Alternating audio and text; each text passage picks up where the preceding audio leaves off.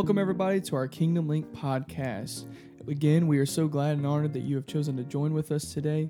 We have a really awesome episode planned for you guys today entitled Growing Your Influence. As always, I'm so glad to have my father, Tim Gill, with us today. Dad, why don't you just go ahead and greet everybody? Thank you, David. It's great to be uh, again talking on Kingdom Link podcast.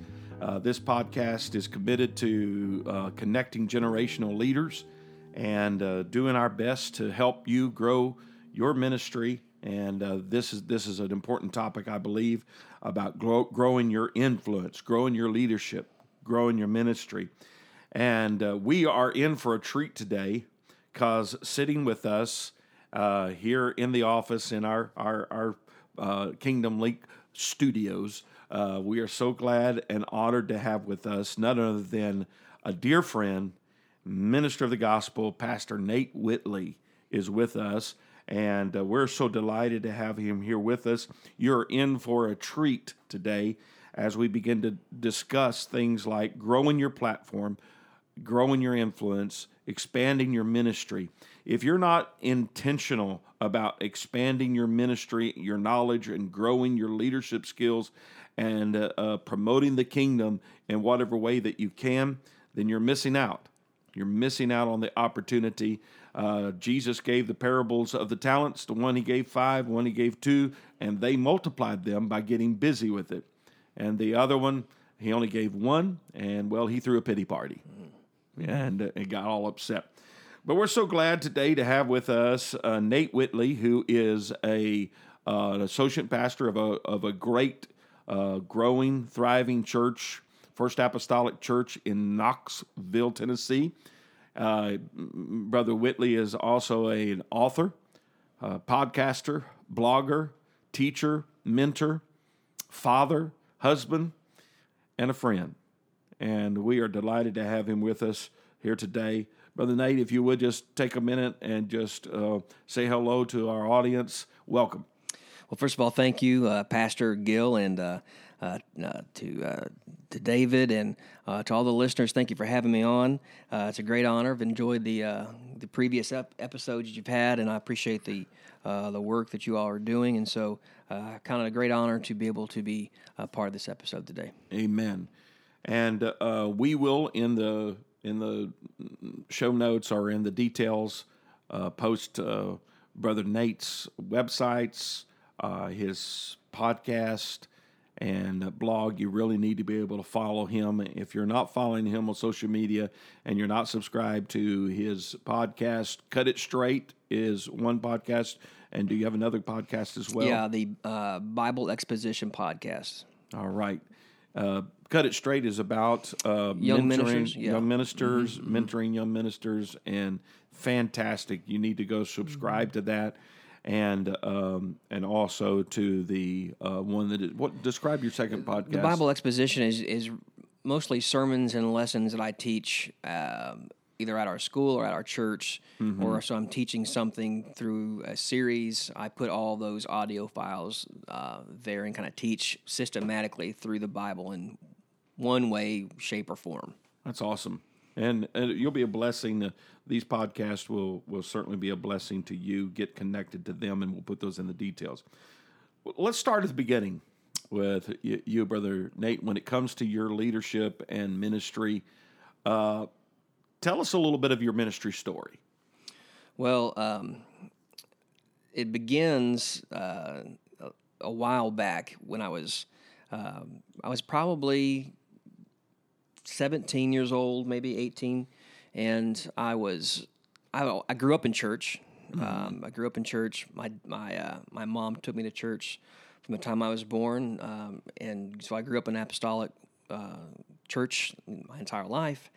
But I was just a musician. I, I loved music, and so that's all I was ever involved in. Never, I wasn't the most spiritual young person you would ever would have met. Um, I was my life goal was to play music and to make people laugh, and uh, that was just kind of what I wanted to do. Um, and I enjoyed church. I enjoyed uh, being a part of church. It was just that's all I knew. Yeah, But it wasn't anything that you know was vital to my purpose by you know at that time as a teenager and whatnot. Um, and so I had this moment. We had um, Joel Urshan preaching a youth revival for us. I was 17 or 18 years old, and he was not much older than I was. And he was like an old man in a young man's body preaching, and he was just dynamic then as he is now. And so I remember leaving Sunday school um, that Sunday morning, and I was pulling out of the church, and I'd never heard the voice of God, and never heard or never claimed to um, hear God speak or anything. And uh, we were going to Long John Silver's as we did about every uh, Sunday afternoon, and I heard this something or other voice impression something that said, "You're going to be doing what that young man's doing," and I was just like, it was just super strange to because obviously that would not come from me because that was not anything that I ever intended to do. So I, I kind of tucked that away, never told anyone about because first of all they would have made fun of me, um, and so or they never would have believed me. And so um, I felt it again around the age of 22. Um, and ran really hard from it, and uh, just again, that wasn't what I wanted to do. I wanted to be a musician. I wanted to be a professional musician, and I wanted to uh, kind of take it that to you know that part of my life. That was you know music was my life. Um, and so i ran really hard from that because that's not what i wanted to do. And the lord got me into a place where he could speak to me and uh, my life was really turned upside down and hit a really low point. And um, walked away from from church walked away from god and uh, and it, it was just it, it was bad You know, but i knew, and all of it was running from this initial call and so I, I, I uh, prayed through on an Easter Sunday morning in uh, 2005, and um, my life was changed. And I really felt like that moment was uh, vital. I mean, I, like it was, you know, I've been baptized, got the Holy Ghost when I was younger, but Right. you know, I don't want to say I don't want to discount that because it was very important. But for that, at that moment, it really felt like salvation took place in my heart, like real repentance took place in my heart, you know, and um, and so it was a change, and immediately it was just my world was turned upside down. All the things that I used to love, I now hated, and the things that I used to hate, I now loved. And so uh, we went to a revival with Josh Wilson the very next week, and uh, I never heard of Josh, never met Josh before, and he was like the Tasmanian devil, just you know, just whirlwind coming in, whirlwind coming out, and uh, he's still that way, and um, and he took a liking to me, and uh, he would he he seen something in me that I didn't see in myself, and he reached out to me, hey, can I call you sometime, and I'm going to go places, and would you like to go? And so he would call me, and I'm preaching a revival in Timbuktu, Kentucky, or Missouri, or somewhere, and he'd pick me up, and I'd go with him, and he'd have me testify. And so, um, in, at my home church, it was this kind in in Bloomington. Uh, I work with Darren and Julie May, who who uh, really uh, invested in me and, and helped me to, and they let me uh, give a talk one time on a on a Tuesday night youth service class or something, Yeah. and uh, it was pretty pretty awful, I'm sure. And um, but Darren was, you know, he was he he told me he said you're going to be from that moment. He told me he said uh, you're going to preach NYC one of these days. And uh, I never, Wow. I never, I would never, I didn't believe it then. And then it was like, For those of you that are listening that may not be a part of the Assemblies of the Lord Jesus Christ, when you say NYC, you're saying the the largest conference that our our ministry fellowship. yeah, the national national youth It's a national youth conference, and Yeah. so you know here you are at your first uh, stages of just beginning Yeah, ministry, and somebody tells you, you know, that's which is a big deal. that, that, that's a very big deal. Very and big and it, it it came to pass um, almost ten years to the to the day that he said that. Wow. Um, and um, so that was kind of I, I I went to I stepped out in faith, went to evangelize. That's how I met you um, in 2006. I Right. preached a youth revival here, and first of all, let me go ahead and apologize for those services. I'm pretty, I'm sure they're pretty. uh, those sermons are probably terrible, and please burn those if you have those somewhere hidden. Um, and so it kind of went from there, and then I uh, got connected to to you all again, and you asked me to come be a part of uh, Medora Pentecostal Church in January 2007. Asked me to stay for the entire month of consecration, and um, wanted me to pray for uh, miracles and uh, signs and wonders, which was really uh, intimidating because Um, the Walking Supernatural Ministry and, and Elder Fred Gill was here. uh, the Apostle Bishop M.L. Walls was here. And then uh, the great teachers and ministers that, that you are and Sister Gill are. Um, and so it was intimidating. And then you asked me to stay here for six months, and that turned into nine months. I went to Potts Camp, Mississippi, and interned there with um, Pastor John Vasquez. And then I went to evangelize, did that for about three years got married, and now I'm associate pastor at uh, First Apostolic Church in in Knoxville, Tennessee. And and the thing that is ex- exciting about ministry and watching, being able to be older and watching people such as yourself, because I remember the first time that I I met you uh, was at NYC. Yeah, yeah. And uh, I felt led to go over and lay hands on you and pray for Yeah. you, and I felt an immediate connection. And uh, you and I have had uh, a connection ministerially. We're friends naturally, but also ministerially.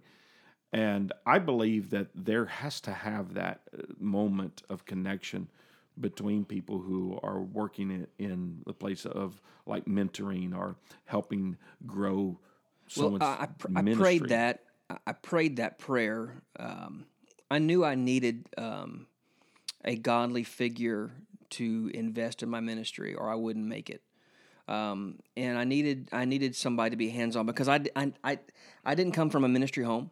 Uh, I never wasn't around. I didn't hang around ministers. I hung around my friends and and my friends' dads were were preachers, but and I, I was around them a lot. But it wasn't like I was around it like you know what I'm saying to within to, the context of to- uh, ministry. of ministry. You know, Right. it was I'm in my 20s. I'm 25 years old. Yeah. And so I knew, I prayed, I needed, you know, all the help that I could possibly get, and I, I, I didn't, I didn't seek it out personally. Mm-hmm. I prayed it, and God made the connection. Uh, he made the kingdom link. Yes.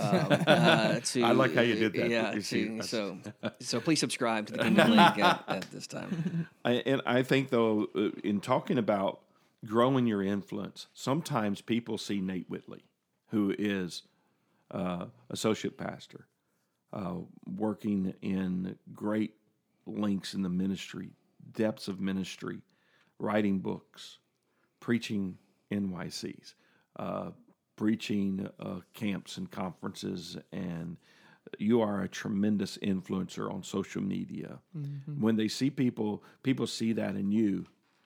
I think the message that I would like for us to get on this podcast is that that didn't start yesterday.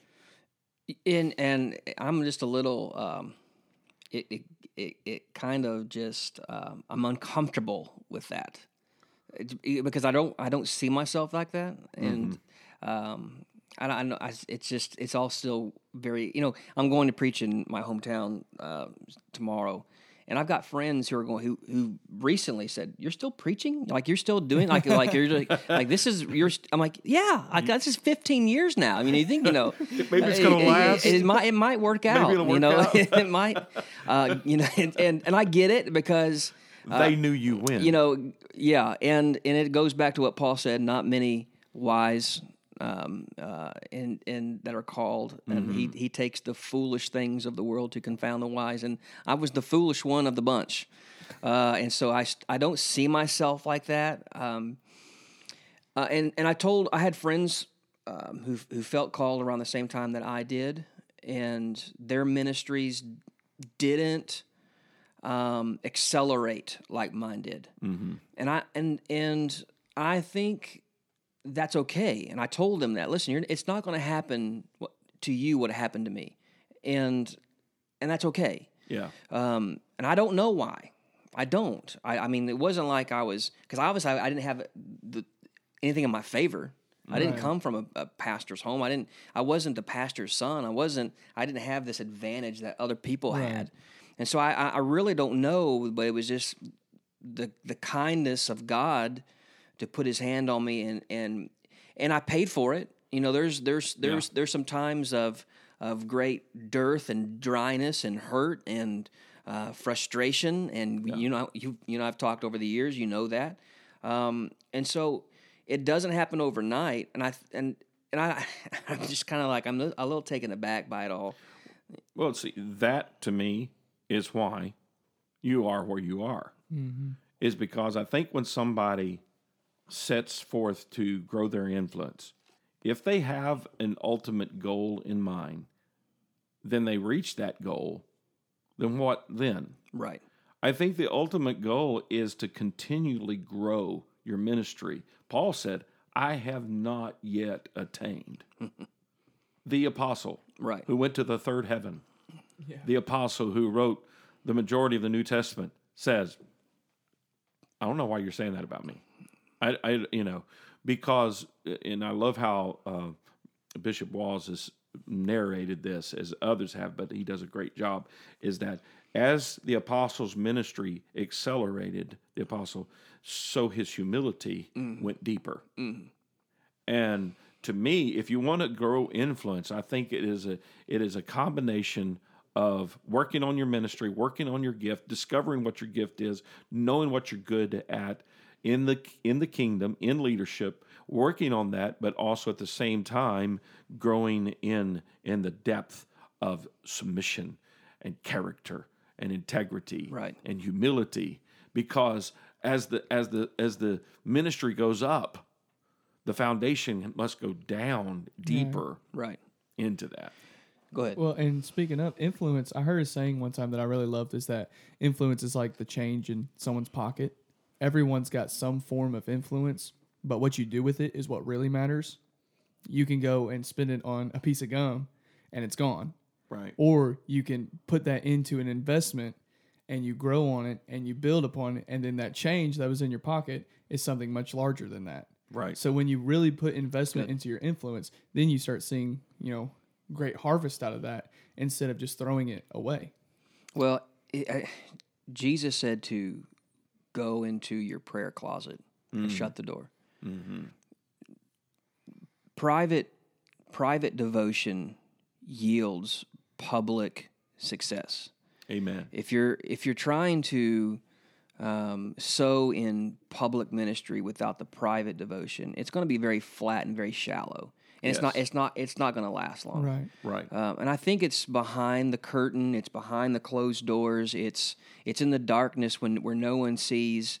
Um, it's it's in the in the times of frustration and loneliness that if you can if you can strive during those and if- if you can we talked about this today at lunch if you can have some initiative in those moments without the spotlight I think that you you feel more comfortable there than you do in the spotlight. You know what I'm saying? There, there's too many who feel uh, too comfortable in the spotlight, then, and that, but they don't feel comfortable alone. Yeah. I'm, I'm, and I'm, I, I hate to be, I'm taking pride in my humility. Uh, you know, uh, it's here's the book Yeah, here's your next it's book my name, pride and humility. pride, pride in how i got it i mean humility and how i got it but I, I, to, to me, I, I am, I don't feel comfortable on a platform. I really don't. I don't. I feel. I don't. I would. I like to sneak in the back and sit in the back and be with the crowd and just kind of. I, I don't. I just. That's just always kind of been my personality, um, and I just. I, I think you have to be comfortable with who you are. You don't have to be you know, so and so celebrity preacher or XYZ famous author or whatever. I think if you can just be, hey, I'm Nate, and let's just go hang out and have a cup of coffee. let me let me take that into a little bit uh, deeper um awareness and thought. You serve in the church that was founded by Bishop Billy McCool, one of the most iconic figures Absolutely. across the apostolic ranks, a tremendous leader. And your father in law happens to be Pastor Mark McCool, who is to me the epitome of an apostolic gentleman Absolutely. and who uh, uh, is a tremendous minister of the gospel in his own right. And so you're in a situation where you have influence with people that you're serving with. Take us through what it takes in your mind to have that influence that goes upward. For instance, you're an associate pastor, you do not serve as necessarily the lead pastor, but influencing and growing your influence with them, with your father in law, with your, um, you know, with Bishop McCool and those that you're serving with. Let me go back to how I got to Knoxville. Um, I was evangelizing uh, for about three years full time, and I got to the place where I was months out in a schedule. Like I finally got to that point. It taken me a couple years to get to that point where I had Right. you know three and four months out. I had a schedule, and um, I met Ashley at our national youth convention. She was singing. I was playing drums, um, and so I had this crush on her, and finally acted upon it and asked her out, and it, you know, just that that story kind of unfolded, and we got engaged, and um, and she, you know, we talked about what our future is going to be. You know, let me give let me give some uh, some advice here. Talk to your future spouse about your future goals, family, finances, career, retirement, um, all those things. We talked. We were very open with each other about those decisions. And I told her, I said, I don't want to come to Knoxville. I, I said because number one, I was turning thirty. I said I don't want to be a youth pastor. That's I, I've I've worked in youth ministry. I, I'm I feel like I'm too old to do something like that. I don't feel like I can, can connect to Right. youth ministry. Um, and so she said, "Well, whatever whatever you feel, I'm going with you. So this is what you feel. Let's do it." And so I preached quite a bit in Knoxville and loved the church, loved the people, and it was just you know it's just a dynamic place. so I it had, is. so it was nothing about not being there. I just I wa- I had worked so hard to travel full time as an evangelist, and here I was finally kind of seeing the fruit of my labor, and and so I was like, I don't want to mess that up, you know. And so so it was nothing about the church. It was just about kind of me being selfish. So, um, and so anyway, uh, Pastor McCool was like, hey, um, it was a Sunday. He was like, Bishop wants to have breakfast in the morning. And usually, if you're an evangelist and the pastor wants to talk to you the next morning, either you did bad um, and he needs to correct you, or um, he wants to reschedule you for another. So, um, and so I knew this conversation was going to come up. I knew that they were praying. They never said anything to me, but I knew that they were praying to keep Ashley in Knoxville. And so um, I, I had my no ready. I had my no already. My, and we talked on the phone about it like the, the like the, the day of. We talked about on the phone. I said no, and you said to me, you said just hear him out. Whatever it is, just hear him out. I said, well, I'm going to say no, you know, and so because I didn't want to be a youth pastor, and um, and so we sat down at at at Cracker Barrel in Knoxville, and Bishop said, "What uh, we've been praying and fasting, and we feel like you could be associate pastor here at First Apostolic Church of Knoxville, and uh, potentially the the future pastor of this church. What do you say?" And I said, um, "What? You know, it's like uh, this is not this is this is the, I, this is not what I was looking for." You know, and uh, I said, "Well, let me." I said, uh, "Let me pray and fast. Give me some time." I said, "Let me get some counsel from Brother Gill and uh, John Vasquez and Nathan Thornton." I said, "I want to get some. I want to get some advice and get some counsel." And they said, "We respect that." And so I did, and uh, prayed and fasted for uh, quite some time. And uh, obviously, Ashley and I talked about it. She said, "We'll do whatever the Lord tells you to do." So she would, she would. There was no pressure from her to say, "Stay here. We're staying here." There was there was nothing like that. And so that changed everything. So I was driving down the road. I was in Lexington, Tennessee, and I was driving down the road praying about this situation. And the Lord spoke to me, um, and He said, um, He said, um, "What was Peter's occupation?" Hmm. And I said, "He was a fisherman." And the Lord took me to the end of John, John's gospel, Yeah. and and the Lord looked at Peter, the fisherman, mm-hmm. and said, "Peter, do you love me?" He said, mm-hmm. "Lord, you know I do." And he said, "Feed my lambs." Peter, do you love me? He said, "I love you." And he said, "Feed my lambs." Mm-hmm. Peter, do you love me? I said, Lord, thou knowest thou. You know us all things. and he said, Feed my sheep. The Lord took a fisherman and mm-hmm. turned him into a shepherd. Mm-hmm. He was going to take me, an evangelist, catching the fish, and now he's going to make me a shepherd. And so I knew that that was what God was doing in me. And, it, and again, it was one of those things that the affections changed. And so it, so going there, I, I felt like I had some influence as an evangelist going going there, s- to- you mm-hmm. know, And so, and and how it was presented once we said yes, it was the the the goal and the vision was to shut the door, the back door to people. They were baptizing people weekly, people get the Holy Ghost just all the time. Mm-hmm. And they said we need help with discipleship and and keeping people. And so I felt like we could go in there and I could be the evangelist that I had been and but also kind of transition to maybe discipleship and see if we some Right. organization. So leading up, it was taking the responsibility of the task that was given to me. And so immediately, Ashley and I were teaching. We were teaching five and six Bible studies a week. I mean, we were teaching at the school. So I said I didn't want to be a youth pastor, and I ended up being a teacher in a uh, in a Christian school uh, full time. So the Lord still got me, you know. He, uh, and again, He changed your affections. But and so teaching all day, and then we'd go and teach Bible studies, and then we started a uh, class, a discipleship class to people to new people on Sunday mornings. We'd teach them um, a discipleship program, and so I I, I wanted to to let them see that they could trust me with with the responsibility to do the task that I was given. So, so what you're saying is that in, in in the question of leading up and influencing upward is do your job well. Right. What you've been given to do, and that is so important. I think for influencing a a like a, a lead pastor or a lead, or let's just say you're in in a job, you want to influence your boss or influence one that is your your your leader, your overseer, is do what you've been asked to do well.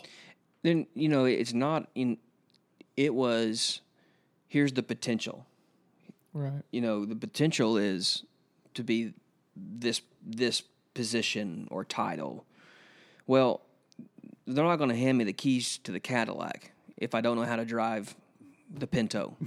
You know what i'm saying?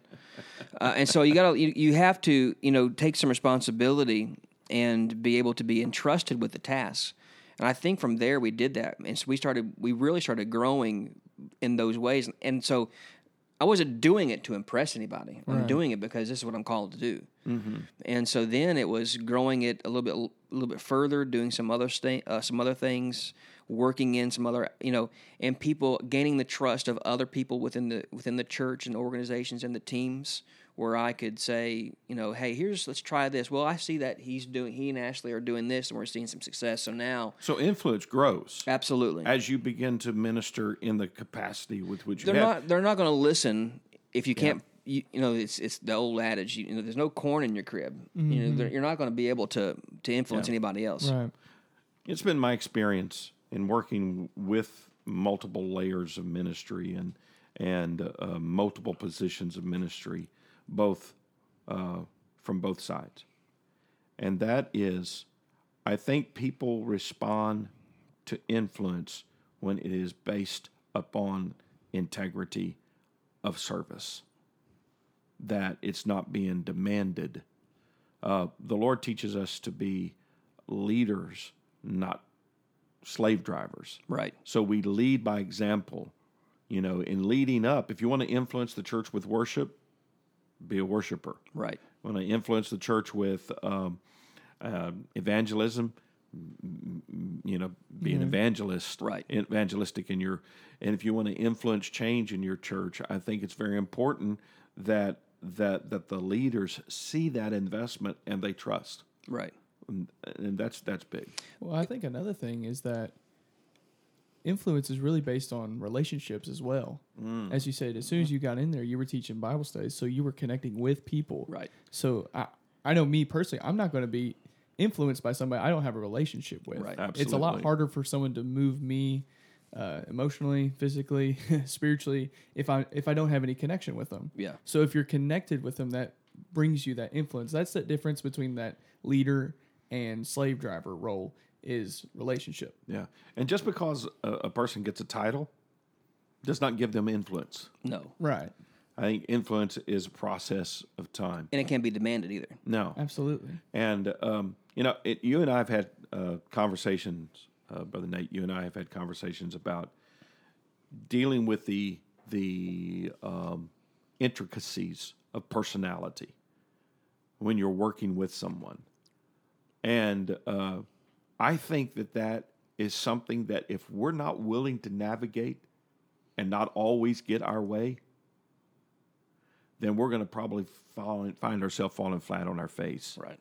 because we have to realize we all have different personalities and that goes into our leadership styles that goes into the way that, that things are being done and uh, finding that vein and finding what works. Because sometimes when you're trying to lead up that particular person may have a different personality and you want to reach them through that understanding they may not accept you know straight talk or they may not accept passive talk Right. Mm-hmm. it's it's understanding kind of what their personality is and what their the way that they would respond. The let me go back to you know I went from preaching five and seven times a week as an evangelist to preaching once a month. um, and for most people, that would be very difficult to do. And um, and so I had to find an outlet and that outlet was in teaching Bible studies and teaching in our school and teaching uh, like in discipleship classes on Sunday mornings. And so what God did was He began to use that to transform my ministry, where I enjoyed teaching much more than I enjoyed preaching the one-off sermon. You know, uh, you know that you would have to do as an evangelist. You know, you're coming in. Hey, how can you come in on a one night and, and you have to you know have both barrels of the gun loaded Right. and preach you know the the one sermon you know is going to work. Well, now it was I really enjoyed to see what the Word of God can do to somebody simply by just explaining it to them. Right. Well, what you're saying then also is is what I'm hearing is that your influence begins to grow when you find what gift God has given you. Right. Because God, you're you're a great preacher. Even when you evangelized, Right. you know you you did a great job. But uh, I have been able, not just right up on the front row seat, been able to watch you over the years developed into a scholar and and a Bible teacher. And that's so fulfilling to watch somebody find find their gifting and their abilities. But that takes time. And it also takes sometimes God putting you in a place where it's uncomfortable. Right. Well, and I don't think I ever would have would have realized that calling had I stayed on the evangelistic field. Mm-hmm. mm-hmm. You know what I'm saying? Because most evangelists, the the way we in our movement have shaped the calling of evangelists, aren't given the opportunity to come in there and to teach Right. and to you know have it do a series or something like that. Mm-hmm. Usually they're coming in to bring revival, get them you know get them fired up and mm-hmm. and have a move with the Holy Ghost. But I found sitting you know like a, behind a desk or at a kitchen table or in a classroom, I found that um, that's where I was making a lot of influence. So let me just we're about influence. Let me let me give you an example of that one of the first families we taught a Bible study to. Um, they were established family in our church, and they had a neighbor from across the street, and she she had a hodgepodge of ideas about what she believed. She had come from Catholicism. She had come from uh, Messianic Jews. She had all kinds of um, uh, this mystical stuff, and it was she had a hodgepodge of background. I mean, she was just and in ultra conservative. Uh, we in in where we are in the South, there's a very conservative branch of Baptist churches that look like us. And so she had a little bit of that too. She is she had a ton of different ideas. Heinz 57. Yeah, and so um, we came in. They're like, "Hey, can you come? We'll we'll cook dinner and we'll eat, and then you teach Bible study." I said, "Sure." So they had three little kids. They had, um, uh, uh, I think he was Luke was in. He may have been. He may have just been a freshman in high school. I'm trying to think of my timeline here. And Alyssa was in, in middle school, and Hannah was in elementary school. And so we would eat in the kitchen, and then uh, their friend, I can't remember her name at the moment. I think was, I think her name was was Trisha, and she would sit there, and and I would teach exploring God's Word, kind of my version of exploring God's Word, and the and the kids would sit there, and I so I teach all of them, and so and I don't ask any questions until we get to the end here, and and so then at the end, Trish would ask a question, and then, or the family would ask a question. Well, end up we end up baptizing her, and uh, she got the Holy Ghost. I think at another point, or she may have already had the Holy Ghost. I can't remember, but anyway, it was a very, you know, I'm thinking I'm there for for that individual. Right. Well, years later, you know, I'm now 10 years removed from that. All three of those children are in ministry. One's one's in ministry in Louisiana at Nathan Thornton's church. She plays a part of their music team. Uh, she married a young man. He's a minister there. Uh, Luke is over our college and career ministry on campus, on UT campus. Uh, Hannah's a part of the music department, and and, um, and so now I, I, you know, that's influence. You know, that was kind of a um, uh, just you know a byproduct. You know, I, I was there for that young lady that that we were teaching, but God can do that. You can build that influence, and you see something happen there. And and let me go back to influence again. So now, like I go to the school, I teach these kids, you know, throughout the week, whether in Bible class or at, at in a classroom. Like I'm teaching a, a career explorations class this year, and you build those relationships. And then Ashley and I do music for our kids in those in those times during the school for our um, chapel services. And so over 10 years time we've built influence with those those students and those kids who are now a part of our music program and they know what Nate and Ashley expect. They know what they know how to. You're there on time. You're prepared. You have your music. You know you, you you do what you're you're told to do and and be a part of the team. And we've taught them that, and now they're a part of that that own little organism of of ministry. So influence, you know, it it's not just behind like a pulpit. No, You know, it's not just that's very little of what we do. exactly. And so I think building those relationships, what David said is, you know, you're not going to heed someone's advice or Right. be moved by them if if there's not some type of connection there. Yeah. Right. You know. Well, and that really just opens the door. Yeah. I mean, because even though you, it seemed like you were there for that one woman, it opened the door to the kids' lives, Right. Which really impacted their life. And so, even though you're there for a different reason, that just relationship of just being consistent, it it does things that you don't even know you'll see. Right. Right. That's the blessing of being at a place for a, a length of time. Right. to be mm-hmm. able to watch growth and development. And so your your influence now is at an incredibly different level than what it was uh, ten years ago. Right. Uh, to to be able to take that takes time. So let us encourage our our ministers and leaders of all ages. Take take heart.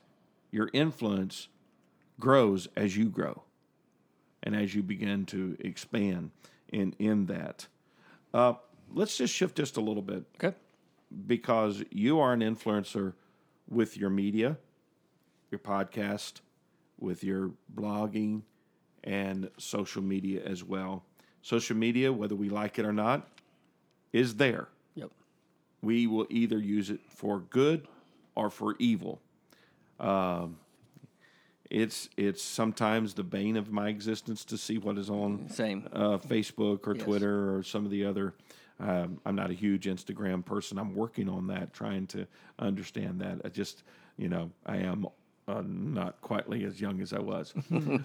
but talk to us a little bit about the power and the influence you can have on being righteous with the way you promote yourself, promoting your books, what you promoting your books, promoting your blogging, promoting these different things. I- I- I'm very proud of you for that because I think I, I watch you. There are those that are out there, it's all about tooting their own horn, but really you're able to share what you're doing and doing it well Yeah. and doing it righteous. Well, I think also another thing is that it's such a fine line between mm-hmm. promoting yourself in a way that's still holy to God and being prideful of Yeah. yourself.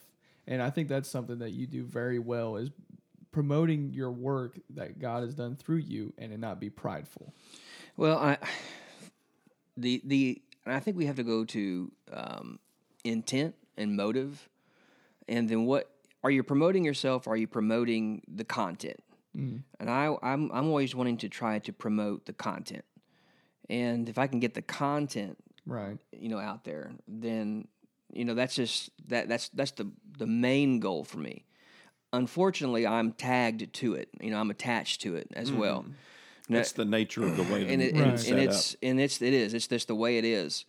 Um, and so you know I've I, I was I've been on Twitter for a long time. I think like it started in like 2009 I was there in early stages of that. I got off of Facebook when we got married. I just I I, I hated what Facebook was in like the early 2010s it was just and and it was just I I wanted to and, and being a pastor I didn't want to see all, all of that and not be kind of you know what I'm saying Right. and being in a new place and I didn't want to see all that I kind of want to be ignorance is bliss Right. so we I deleted mine and um and so I had a private one where I was a part of the uh, administrator for our church Facebook page and and I can have it to sign up for like giveaways and stuff like that but no one knew that I I had it it was just there Right. And because once again, I didn't want to see everybody's nonsense, and so. But then I got on Instagram very early. My wife and I got on Instagram very early, in the early stages of that. Um, Wes Combe, we you know Wes Com- Comer's a good friend of mine. He's designed both of my um, my my book covers, and he is a branding machine and a marketing machine. Yeah. We brought him into our church around 2011 and 12 to talk about branding for our church. Uh, we had like 15 different logos for our church, and it drove me crazy. And um, and so that was one of my first projects when we got there was to to redo the website and, and redo all the, the, the logos. And so we brought Wes in, and we went over this overhaul and the, the Right. and why we should do this. And Wes said this one thing that he said a lot of great things, but the one thing he said to me that stu- has stuck with me from all that was, "You have to be where the people are. Oh, say that again. You have to be where the people are." That's awesome. And so, and that was back in 2011 or so. Right. Um, Social and media hadn't even it, really, it really wasn't as big as it is now. Right. You know what I'm saying? so we were talking about that. We weren't on Facebook. Our church had a Facebook page, but we didn't have like we weren't streaming there. Mm-hmm. We streamed pretty much from our church website. Well, we got a lot of traffic to our church website, but we weren't getting a whole lot of traffic on Facebook. And that that has all shifted. People usually don't come to church websites very much anymore. Right. They're going to Instagram. They're going to Facebook Right. and that's where you because that's where you are. So you go to where the people are. Well, as much as I would like to uh, rail against Facebook and all that, I realize that's where the people are. And I've had Instagram uh, the entire time, and you'd post personal things, your family, and, and whatnot. And so I thought, okay, well, maybe I can use this to you know, maybe have some do some good. And uh, so Brother Vasquez asked me, I think it was 2018, we were doing uh, kind of collaborating together um, on a project, and he was like, I want you to teach online on Facebook. Well, I had this fake. Facebook account. And I was like, and I was like, they're not gonna know who it is, and uh, they're gonna say, and it was my middle name in the street I grew up on. I was like, they're like, they're not gonna know. So I was like, so I told him, I was like, I'm gonna have to change this real quick, and so I had to go public with my name and change it all, and all of a sudden people were like, oh, you're back on Facebook. And I was like, okay, so um, I'm back out there, and you know, just and anyway, I seen Bishop Walls posting every day on Facebook. He's a beast. he cracks me up. and uh, people like, and I was like, I was so inspired by that. I thought, you know, and also I like the, I really love the option that you can unfollow people but still be their friends. Yeah. So Oh, Dude, I, so great. At I so I follow nobody. I don't. I mean, I love I love y'all. I love y'all so much. Uh, but I, but you know, my my closest friends. But people out there listening, I mean, you know, I'm I'm not following you anyway. Uh, uh, but I, you know, but that's okay because I, I think you have to pick and choose who you follow, and I'm I'm using it as a tool. I'm not using it as uh, to to cause all kinds of debate. And so I thought I'm going to use it for good, like Bishop Walls is doing. So uh, I'm going to post positive things there as well, and then the same for Instagram. Um, going going back to the blog, I I've had a blog. I, I when I evangelized, I had a blog, and I'd I'd post like where I was and what would happen, and no one read it but my mom. Um, and so that was cool. She's like, "Oh, I seen your picture there, and why were you wearing that?" And so anyway, but uh, that's basically all that was for uh, to check in with mom. Anyway, so um, then I, I had another website where I I was writing quite a bit, and then uh, I went to school, and and it kind of went the way of the earth, and I didn't renew it. So I started over again with the with the hopes of just putting all of my works, uh, like sermon notes and stuff I did at school, to put on there. and so that was kind of just what it was. It was- There was no intention. Just like I just wanted like a place just to, to dump my stuff and make it look nice, you know, and, and then kind of push it out there and see if you want to read my sermon notes from Sunday, it's it's there. Right. And, and it kind of just happened. Like people were like kind of going there, and then I'd put it on Instagram, and then people at church were like, and to me, let me say this too. Let me say this. This is really important. The the, the people I want to influence the most with the posts on my blog, on Instagram, Facebook, Twitter, the people I want to influence the most is my church people. Right. Those are the people I want to engage The ones first. you directly lead. Right. Okay, uh, everybody else is peripheral. That's just that's that's that's that's the icing. You know what I'm saying? But the people I want to influence the most are the ones that I'm with every day. Yeah. Uh, I want them to share those notes. I want them to go, "Hey, I like that sermon. Can I have that? App, take it. Go share with your friends, whatever you want to do." And that's kind of where it just, and so it evolved to that, and then the daily readings. I kind of got I got inspired from Bishop. I seen that he was kind of riding where his Bible reading was last year, and I thought, I think I could do that. I think I could do that, and I've got, and so not that I think I could be Bishop, but I'm thinking I I think I could do something similar, Right. and see what happens Right. and I have you know I have like a little have a little group of people who like to read those every day. Um, and I'm at a and I knew I was gonna have a, I was gonna run into a wall when I got to Isaiah, and I'm there. I'm, I'm, I'm I've ran into that wall, and I'm and so Is I- it a wall or is it a well? it's yeah. Because it's so deep. It is so deep, and it's just. And I know if I could just get to Isaiah 53, where the uh-huh. suffering serve, if I could just get there, you know, I get, I, I did Isaiah 9 and 6. I did, I mean, I've got the one. I'm like, but now it's like Isaiah 34 to Ephraim. You know, it's just like, hey everybody, judgment's coming. You know, and it's, so I knew that was going to happen. But anyway, Well, Jeremiah would be that book for me. yeah, yes. Jeremiah would be like It's know, next. It's he's ne- the weeping prophet. Yeah, yeah. Let's talk about this guy that, yeah. Well, I, you know, I think that it is to me it's a blessing because what you're what you're doing is sharing your gift with with your church people, but also with the world. And your daily postings, I've not been able to you know look at all of them, but I do um, when I get the opportunity because m- my time for me personally on Facebook or social media is to, to post something right, because you know it's something I feel like I want to share ministerially, Right. Or uh, don't do a lot of reading. Um, I do a lot of praying when I'm when I'm reviewing. yes, Uh, Lord, touch that person.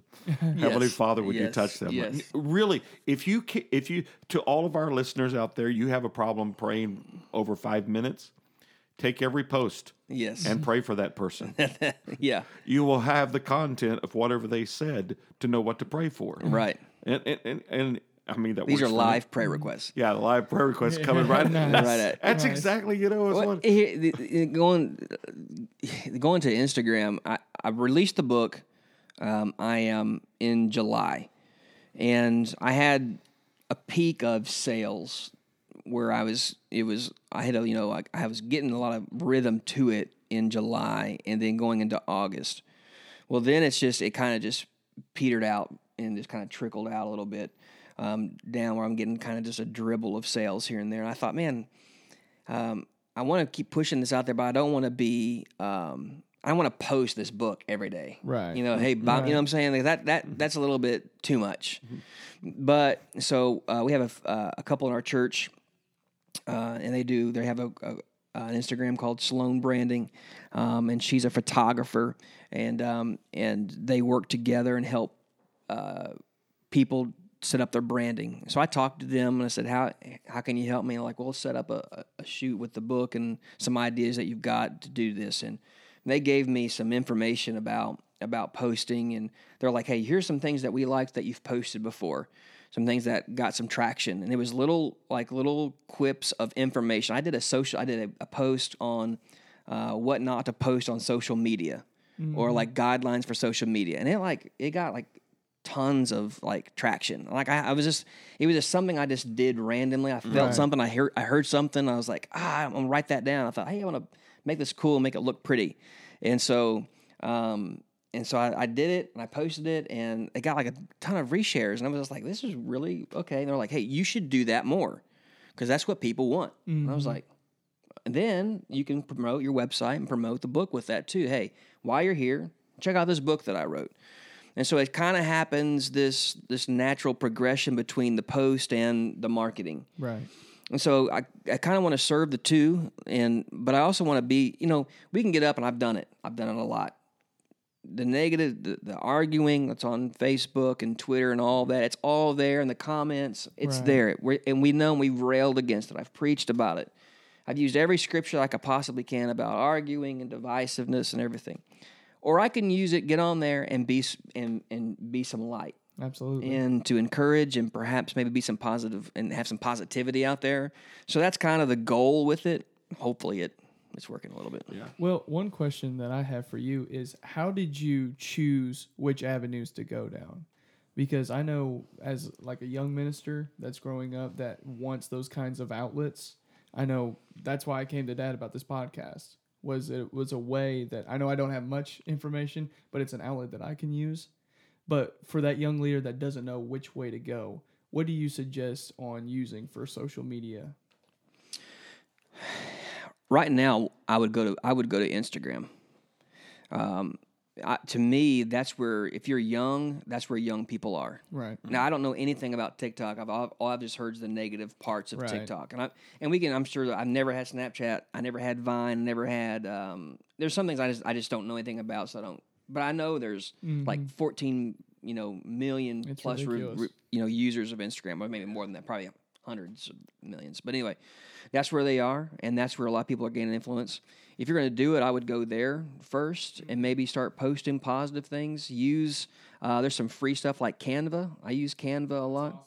Canva's got the templates. You you take it and, and plug in. Well, I think it's really smart to know your audience as well because your younger people are going to be on Instagram, YouTube. I mean, studies show that I think out of Gen Z, which is from ages like 13 to 22, I believe, 95% of that entire generation is on YouTube and Instagram, which is more than any other generations beforehand. So I think one thing as a leader that is looking to put out information, you need to know where's your audience. Like you said, know where your audience is. So you need to know who you're trying to affect and where they're at. I think we've got the message. I, I know we've got the message. We've got the greatest message in the world Yes. in the gospel. Absolutely. Um, I think we need to package it in in in the best possible way. Absolutely. And um, the tools are available to us to make it.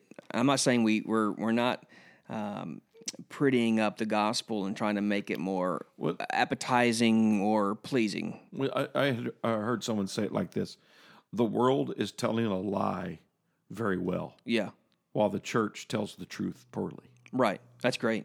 You know, and and uh, not that we're trying to copy the methods of the world, No. but the mechanism that we have, uh, it, it- like your your book. We're going to talk about your new book, I Am, in just a minute. Uh, the cover, the presentation, and the way that it looks is excellent. Yeah, thank you. Then you go into the content, excellent. The layout, beautiful. And I think that speaks to we want to tell our message as well as we possibly can. Right. We may not have the unlimited resources financially that some people do, but today we can do a decent job with our posting, with our the way it looks, our pages. I mean, it's it's it's uh, at our reach. Let me let me recommend um, to all those listening and, and to you all, if you're on Twitter and on Instagram, follow uh, Brady Shearer. Brady Shearer, if you follow him already, and uh, I, I. I got t- connected to him during uh, COVID and his post during COVID for churches and influencers, Yeah, yeah, yeah. and he's taken it up another notch uh, on his on his post, and he's a huge he's a huge inspiration. Um, and so people like that, I think you see, and you look at the larger church world, you know, of Christianity. There, there's a lot of great influencers who are very creative and who have who are putting a mess a great message out there. Uh, it's not all of the message, but they're putting a, a great message out there, and they're doing it very uh, aesthetically pleasing. You know, you look at Craig Groeschel's you know Instagram page Right, and Elevation, Jentezen Franklin and. Elevation, and uh, the, they put it out there. I think where are we?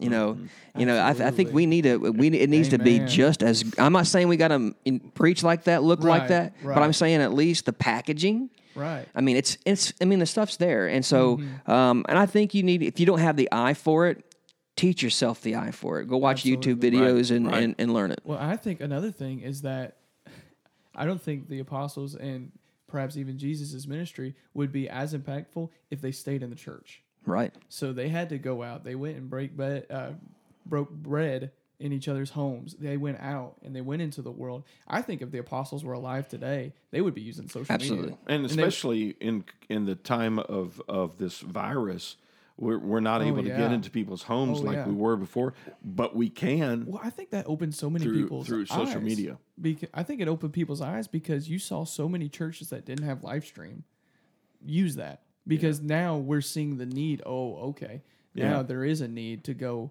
online. If you were unplugged before the coronavirus, you are you are unplugged now.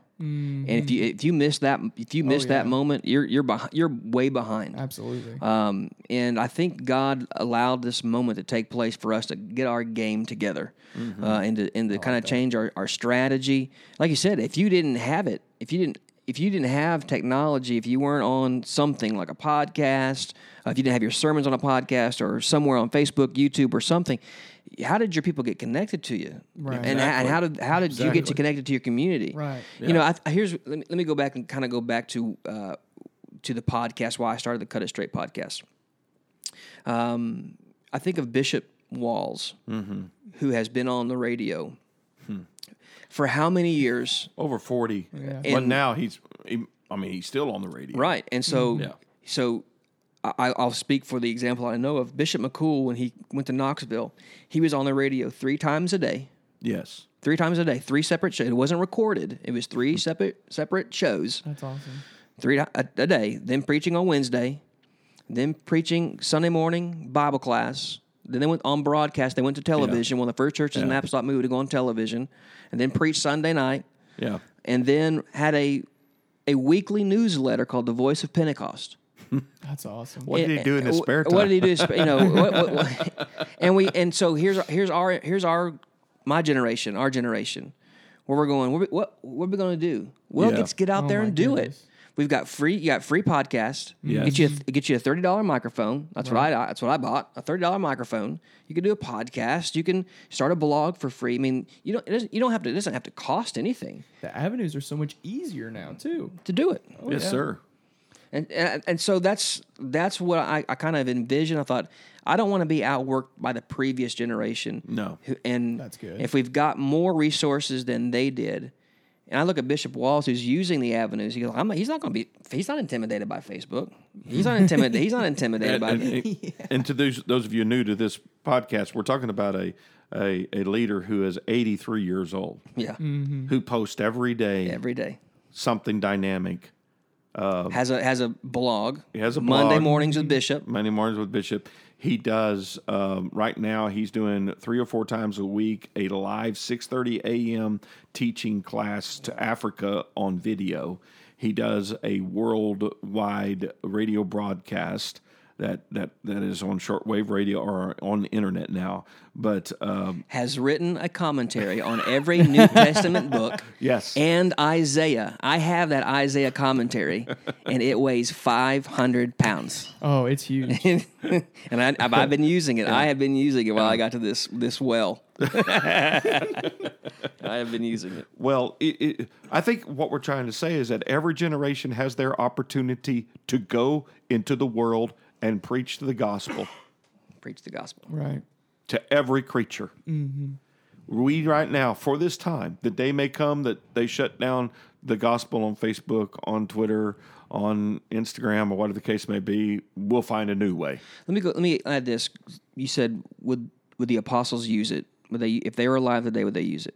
If you go back and you study the the uh, way letters were written in the New Testament world, mm-hmm. the form of the of the letters. Paul and Peter and James and John, they all used that same exact form mm-hmm. to write a letter Right. an introduction, the body of a letter, and a conclusion and greetings. Right. Paul, when he would preach, he used the same type of rhetoric forms of public speaking that the Greeks used. Mm. He used what what others around them had perfected. Right. Yes. And he wrapped up the message of Jesus Christ, whether he was speaking as a with, with the, the rhetoric of the Greeks, or he was writing the letters of the of the of the Roman world. He, I think he would use whatever means Oh, yeah, possible, Absolutely. Absolutely. and I think we should too. Absolutely. And, you know, it's, it's like uh, you look at his letters to Timothy, they were written to one man for everybody to enjoy. Right. Uh, it's like he has written an a, a impassionate personal thoughts to a young man. And his second letter to Timothy is written in prison while he's on death row. Right. many of us would be wailing, weeping, and gnashing of teeth and saying, What do I do? Paul found a way in prison on death row to think about somebody else mm-hmm. and somehow got materials in hand so he could write. Yes. Right. One thing I think the Lord may ask us, What'd you do with your Twitter? Right. What'd you do with your Instagram account? What did you do mm-hmm. with your Facebook page? Right. Were you just taking pictures of your meals? Right. or were you posting something that was about the kingdom? Would to God that every Christian would continue posting about their family. That's great. Right. But post the go- something about the gospel, Right. Something about the good news of the kingdom of God, and just counteract counteract all this fear and doubt mm-hmm. and and Right. unbelief. Well, and if I know for a young minister, if you're struggling thinking like, well, I don't think I have any influence, look on your friends list. Right. That's influence. Right. Your followers, that's influence. Yes. There is opportunities for the word to get out there. Absolutely. Yes. Absolutely. Uh, it, it- let's shift from from uh, the social media stuff and let's talk about your new book. We're t- we're we're talking about uh, talking today with uh, Nathan Whitley. Amen. I, I'm proud of you, buddy. I appreciate Uh, holding this book here today. Uh, this is his second book that has been published. Uh, the first one's title is. The lost art of spiritual disciplines. The Lost Art of Spiritual Discipline- Disciplines. It's right over there somewhere in my bookshelf. But uh, he has written a new book called I Am Studies in the I Am Declarations of Jesus Christ. And uh, this is just, just a tremendous read. It will be inspiring to you and encouraging to you. Um, so highly recommend that you go get it. Quickly uh, tell us the website that they can go get right now. Then we're going to get into the content of it. You can go to Amazon.com. you can get the ebook there, and you can get the ebook of Lost Art of Spiritual Disciplines there as well. But you can also get the paperback of I Am on Amazon uh, if you have Prime, free shipping. Um, or if you want to go to my website, nswhitley.com, where you can find uh, lots of different posts and essays and sermon notes and podcast episodes. But if you click on the store, uh, you'll also find a link where you can go buy those as well. We'll put it in the show notes as well to kind of make it easier Yeah. on our listeners to, Yeah. for both books as well. Absolutely. Awesome. Thank you. But this And- latest book, I mean, you've outdone yourself. It's a fantastic book. I loved it. You're one of my favorite authors, and I'm not being biased. I here recently had to learn to like reading Yeah. because I, I didn't, and I've really loved it. But your writing is in such a way where uh, time passes that I didn't know did Ah, in That's reading it. encouraging. I It's appreciate it's that. very well written, and I think every minister and every leader should have it in their homes because you know this book is about the declarations of Jesus, but I've found so many nuggets of great leadership inspirations in there that I'm I'm looking forward to using. Amen. Tell us a little bit about the genesis of the book. Uh, I find it very interesting what your thought. I'd like to know what your thought process was before writing. I um, I wr- ah, let me go back to I wrote Lost Art back in 2013, and that was um, I wrote three blog blog blog posts on prayer, uh, fasting, and Bible reading. And Anthony Wilkes said, "Hey, you should put this in a book." And uh, and so I I did. I, that was kind of the seed of that, and, and I worked and, and fleshed it out. And you helped me with uh, looking over that and helped me help me uh, produce that. And so uh, it took me five years to uh, start this one. And really, it wasn't starting out as a book. It was just a sermon series for our school on Friday mornings, which we have, um, we call it Elevate Student Chapel, and we preach. Uh, we have service from uh, 9.30 till 10.30, and it is two-year-olds through 18-year-olds. And then I preach to kindergarten through uh, 12th grade. So the, the, the two year olds to four year olds go to their class after praise and worship because they can't have the attention span to, to, to stay for preaching.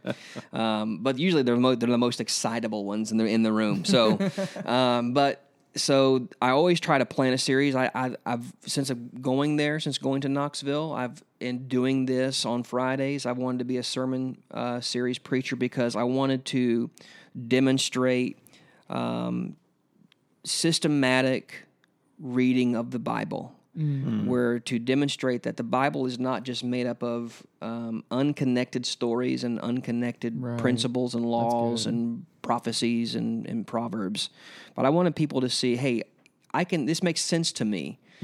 So I was, to me, preaching a sermon series helps that instead of preaching just one-off sermons. And plus, it's really frustrating trying to come up with a new st- sermon thought, you know, every week. You know, and that's hard. It's hard to do. And I, I'd ra- I'm- I'd rather be structured, knowing three weeks in advance what I want to preach. And so, uh, I've, I've done several series there. I mean, I, I thought about it, and I was in. Uh, I was in Poland, sitting next to missionary Mark Stumbo to Russia, and I said, "How did Bishop? How does?" I said, "You were there." I said, "You know, how does Bishop Walls do it?" And I said, "How does he produce all these?" And he goes, "Well, I think he just takes his sermon notes." And he's preached through these things and turns them into that. And I had this epiphany. I was like, "Duh!" I mean, I've, I've got, you know, I, I can like. I was like, I, I, I think I could do that, you know. Yeah. And so I went into that year. I thought, okay, I want to. I had this this idea on the I am statements of Jesus, and I thought this sounds like a good sermon series to do. And so I'm not going to get emotional, but I might just get us a little bit emotional talking about that sermon series because I was. It was just like preaching. Um, our school is not made up of just apostolic Pentecostal kids. Right. We have every.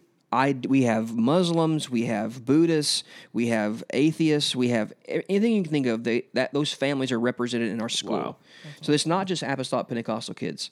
And so um, I had this idea. I thought I'm going to make this sermon series the best I've done yet. And so I wanted. I read this great book on. Um, uh, at the moment, I can't remember the name of it, but it was so good, I forgot the name of it. um, uh, and so it was talking about getting people hands on into their faith. And so I thought I'm going to have some really cool illustrations with this, some kind of props with it. I'm not a props preacher, um, but I don't want to rely on that too much. But so I had this idea. I thought, okay, I am the bread. I'm going to get all those kids some way. Some I'm going to get them bread in their hands. I'm going to have a great time. So I got little uh, breadsticks, little uh, cracker breadsticks, Oh, yeah. and I and I got them all little uh, little packages for them, and I gave them all out. So I preached, "I am the bread."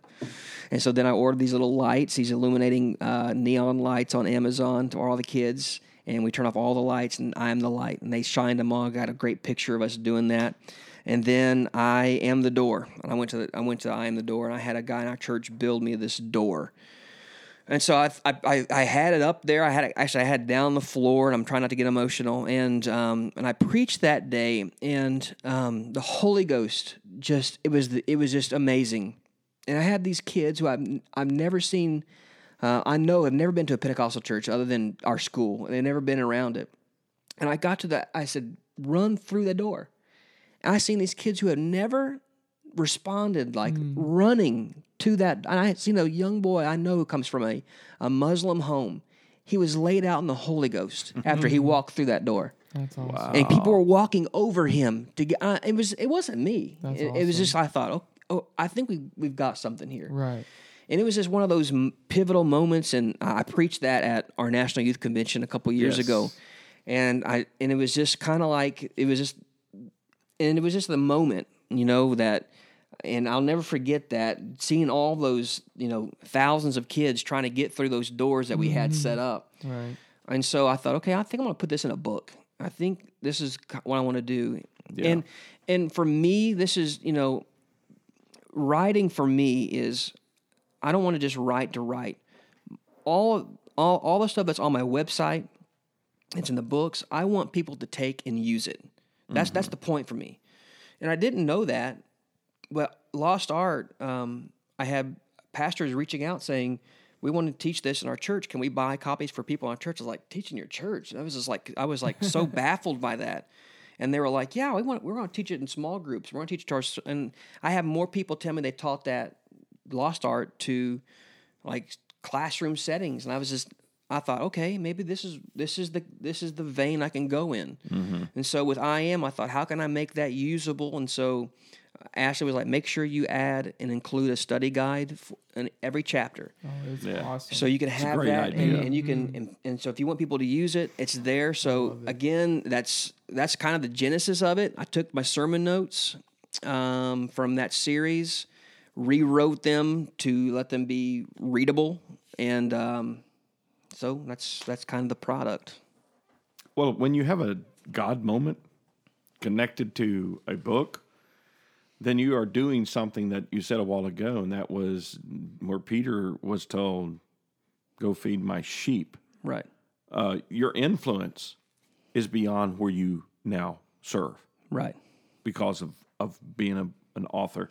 It it impacts people in whatever state in Medora, uh, wherever wherever a person may be, uh, from Indiana to Tennessee to Timbuktu.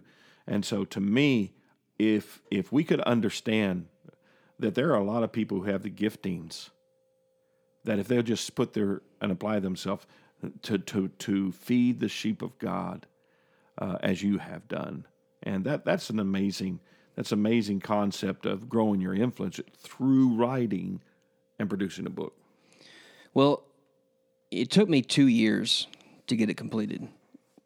I took all those sermon notes, and I, uh, one of our teachers in our school, she's over our English department, and she's she's a, she's brilliant, and uh, she edited Lost Art and uh, helped me rewrite it. And she really helped me see my flaws in my writing because preaching notes are mm-hmm. not the same as chapters in a Right. book. No. I mean, No, because we are always changing. Uh, we're always changing who we are addressing. You know, as a mm-hmm. preacher, you know, you can't constantly say you, you, you, you, you while you're preaching. You have to say we, our, and every mm-hmm. once in a while flavor it with a you need to repent. You know, Uh, you know, we we have unclean hands, and finally you say you have killed. You know, you have to Right. change the. And but in, in writing a book, you have to stay consistent with that, or it's very people are going to be confused Disconnected. and I'm very bad at that because of preaching. You know, preaching and it doesn't Right. translate. So she she taught me how to make sure to tighten that up and and make it uh, readable.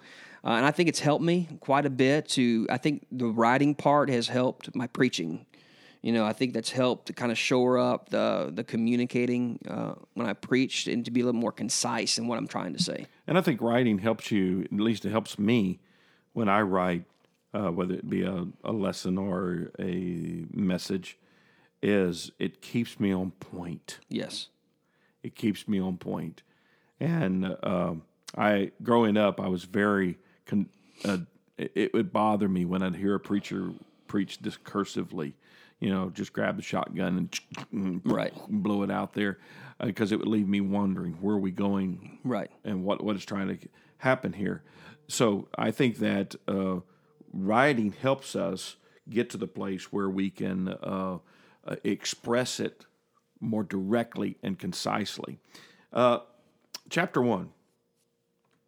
I love the statement from chapter one when you're talking about Moses, and this is a quote knowing his flaws and sins, humbly ask, Who am I? He followed that question with excuses, such as, I'm not eloquent, slow of speech. Moses needed the impotent, omnipotent I am to fulfill the commission. Israel was weak and hopeless in their bondage, and they too needed the I am. Those who need hope can find it in the I am. That capsulizes the the the book in my my opinion and looking at that. Talk about how the revelation of the I, am because if you see the cover of the book, it's bold I am. I mean, but talk about how that revelation of the I am impacted you during the study and writing of the book. so we're Moses has that moment with God in the burning bush. And he says, uh, Who am I going to say sent me? Mm-hmm. Tell them I am who I am. See, mm-hmm. because they're going to they're going to want to know who he is because they mm-hmm. don't know who they are, Right. Oh, that's good. and they don't know whose they are because they don't know who he is. That's good. And so then Moses turns around and goes, Well, who am I?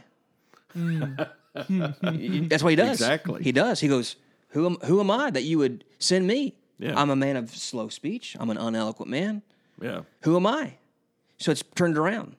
Mm-hmm. God says, I am who I am. Mm-hmm. Tell them who, who I am because they're going to want to know who he is because they don't know who they are. And, Right. and then Moses turns around and goes, Well, my Lord, who am I? I can't do it either. Right. Yeah. And so that's where you know I think there's people who've probably said it better than than I I did. Well, I wish I could have said it better. Was that it was you know the response of of God answering that question, who am who am I going to tell them sent me? I am who I am, mm-hmm. which is the great I am. Mm-hmm. Moses doesn't even know who he is, and he sees the inadequacies of himself. yeah. Israel sees the inadequacies of, them, of the inadequacies of themselves because they're enslaved to Pharaoh. Mm-hmm. So they're, they're, they need something to inspire them to get up out of where they are, Yes. to have faith, to have trust in this God that they can't see in a culture surrounded by visible gods. Mm-hmm. And now they're, he, who am I? and so God said, I'll be with you. Yeah. So the I am, the great I am, is going to be with the one who says, I really don't think I could do it because of I know who I am. Wow. You, that's a powerful, powerful observation because we are living in a culture that everybody's saying, Who am I? Mm-hmm. Now they're declaring who they are, but you watch it change from one time to another. What they're really saying is, I don't know who I am. I don't know who I am. And they're searching for it. They're searching for it. And quite frankly, you can't know who you are until you know who he is. So Jesus, and we don't we my the lady who helped Sister Sandy Ryan who helped me edit it, she came back to me as soon as I gave it to her. She goes, Don't call it studies in the I am statements. She goes, They're not statements. They're declarations. Hmm. She goes, a statement is being made. She goes, he was declaring who he was. Jesus good. was not stating, he was declaring, I am. I thought, okay, we'll Thank go with that. We'll go with that. Thank and you. thank you, English master. And um, and so because so Jesus was the fulfillment of that to help you see who the, the inadequacies, as I wrote there, you know, in in in your brokenness and all the flaws in our sin, you see the inadequacies. So He can be Mm-hmm. the bread of life. He can fulfill. He can nourish you. yeah. Those who are in darkness seen a great light. He's the he, light. He is the light. He is the he is he. I am the light. Amen. I'm the light of the world. Well, the, now he is he is the door. He's the door to salvation. Where where are we going to go? Who how are we going to get out of here? Yeah. Jesus is the way out. He's the door to salvation. No man comes unto the Father except by me. He's the way, the truth, and the life. We're living in a lost, wandering world. Through Jesus, you find direction and guidance. So He is the culmination to of the I am and meets you where you are. So whether you are, you know, malnourished by sin, mm-hmm. whether you are in darkness because of sin, or you're lost because of sin, He fulfills all those things in you. Hmm. So when you say, "Who am I?" He goes, "Well, what do you need? That's awesome. Whatever, whatever. What, what do you need?" I am. I am. Yeah, whatever you need. Whatever you need. I am. That, that's that's powerful. So that's kind of that's that's the revelation I had of that while while studying it, and then I I, I close it out with um, kind of more of a theological doctrinal statement that in Christ is all the fullness of the Godhead bodily, that He is the I am, and when He is declaring that He is I am, He is declaring that He is the I am that I am of the Old Testament. That when you see me, you've seen the Father. So I kind of go into this um, you know, doctrinal diatribe to, at the end to, to kind of de- that it's the culmination of all of that. it ties it all together. Yeah, yeah, Yeah. Um, I think there was a chapter, David, that you were talking to me about that read that you read that stood out to you, and that was about the Good Shepherd. Oh yeah, that was and That was probably one of my favorites for sure. share with uh, uh, with us some of the thoughts that you had about that. So in chapter five, you deal with I am the good shepherd, and I think that that chapter had so much to do with leadership. From what I saw, that obviously Jesus is the ultimate example when it came to leadership and how we are to deal with people because there's there's no one else like Jesus. Mm-hmm. But you dealt with the differences between a good and bad shepherd. Right. And then I liked how you also went with a hired hand does not have the same impact as the shepherd does. Right. Can you talk about that just for a little bit? Yeah, so that the the, the bad shepherds is going back to the, the book of um, Ezekiel, where he the Lord is going through how the shepherds and and it's not just shepherds over a flock of sheep, but it was um, metaphorically for the leaders of Israel, how they had led uh, the people astray for so long, um, and and not speaking truly for for God, and so they were. Uh, they were the bad shepherds, and they were really the, they were the the hirelings. They were the ones that were hired out. They weren't they weren't looking out for the best interests of the people. They were looking out for the best interests of themselves. Well, then here comes Jesus, as uh, you know. Ezekiel uses that phrase "Son of Man" just about more than anybody else in the Old Testament, I, I believe. And Jesus is the Son of Man, but not as as the Son of Man. He is the fulfillment uh, of of the good shepherds. He's the he's the antithesis of all the bad shepherds of Israel. And then if you, you look you look at uh, at that time, the the bad shepherds were kind of they they were you know brought over into the New Testament because of the Pharisees and the scribes and, and and you know they were really just they were hirelings um, and and they were more concerned about uh, their position with Rome and keeping that position of power and keeping the, the people of God under that under that dominance. And so here comes Jesus, kind of turning that all upside down, and that He's the Good Shepherd, um, and He's he he's not just worrying. He's not worrying about himself. He's worrying about that one that's lost. Absolutely. Uh, he's he's worried about you know he knows them by name. You know they're not just a faceless person to him. Right, You know you right. have you have purpose, and so he's not just a you know a hireling. He has come to be uh, the, the the great shepherd of all shepherds. That he's the fulfillment of what you know Israel should have been. Mm-hmm. You know and and and as their leaders should have been. And so, and that could that you know you could expand on that in a million ways for leadership and, and, and, and ministry. Well, and I really loved how you said that the shepherd knows the name of each of his flock because that in itself also speaks of relationship. Mm-hmm. In in our sense, of course, Right. God knows your name. He Right. knows the hairs on your head. But for us, it's that relationship with the flock that says, even though there's 99 in this field, I know that there's one that's still out there. That you know, as God searches for us, there's one that we still need to look forward to. I just, it's a fantastic book. Y'all, I y'all just need appreciate to it. read it. Yes, I think it's it's important. Uh, you know, both your books are about discipleship and relationship with Christ and building your Christian life. And uh, can't wait for your next one.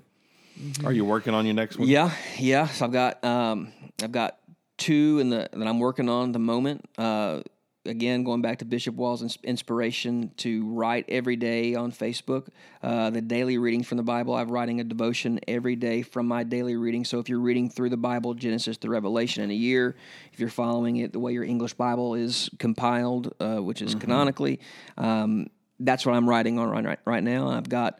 Um, I'm halfway. I'm, I'm in Isaiah at the moment. I'm about, I'm about 30 days behind schedule, but uh, that's okay. So I'm hoping to have that by next year to have that out. That's cool. Um, and then one that's done, I just have to get it edited, which is um, uh, is called Words Fitly Spoken, and it is all my uh, sermons over the past about five years or so that I feel like I've have had a little bit of impact. So I've got those in a book called Words Fitly Spoken. Hopefully by January that will be out. Uh, and then I'm working on a Colossians um, Bible study commentary, something. So hopefully that'll be out Awesome. next year too. And uh, I think it's very important to encourage our young generation to write. Yes, Uh, God so loved the world that he sent his word. right, Not to bust anybody's bubble, he didn't send a video. right, It was a written word. right. He sent his word. And I think that sometimes uh, I love vid. I believe that video is has a place to to declare the gospel, but on that video is word, Right. either be spoken, written, whatever the case may be. Right. But I think sometimes what a video does is that it removes imagination. Yes. It removes the the need to think what was said. Reading a book like I am makes you have to stop and think Right. and assess and reason. Where a lot of people watch a video, watch a message, or whatever the case may be, uh, something that is video driven, then it becomes I'm entertained. Right. A book has to be digested. Yes. And uh, I think that that all leaders should be writers. Absolutely. Readers, yes, but writers, maybe even something that is not consumed by anybody else. But it's the way you formulate your words. And tragically, I was a horrible English student I was in too. school. I was too. I hated it. Yeah. Uh, you know, uh, there were. I loved recess. Yeah. Ruby said that her new school, she's got three recesses. Ask her how her school is. It got three recesses, you know. Yeah. But I I think that the encouragement coming today, what we want to do is is is now capsulize our podcast, kind of bring it in into focus and summary, and we want to grow our influence on every level.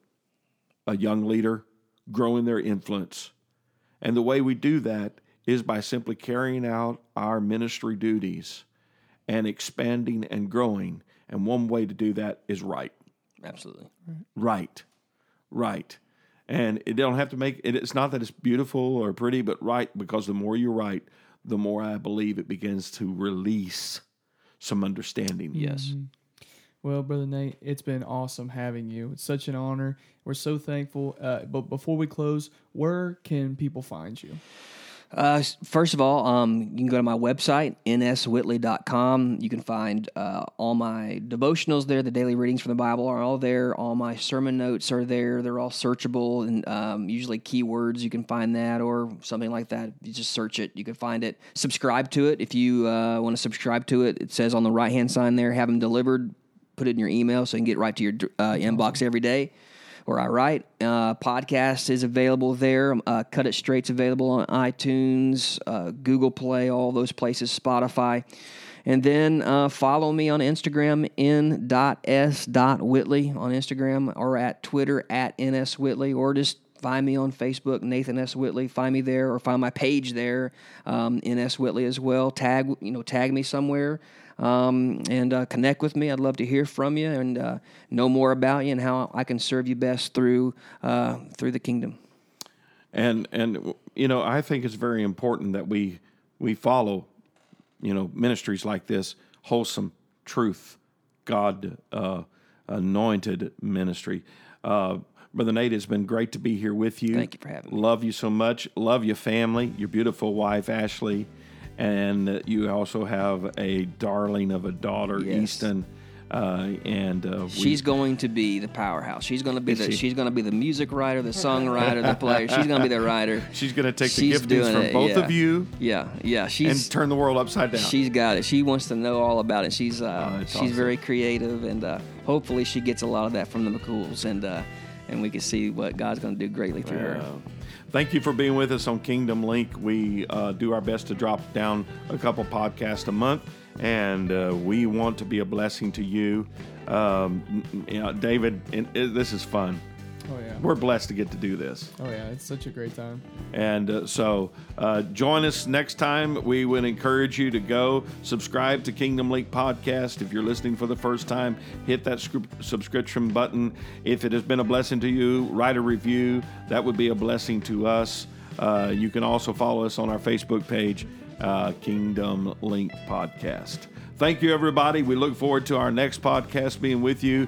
Keep looking up. And remember, here at Kingdom Link, we believe leadership matters only matters if it is passed on.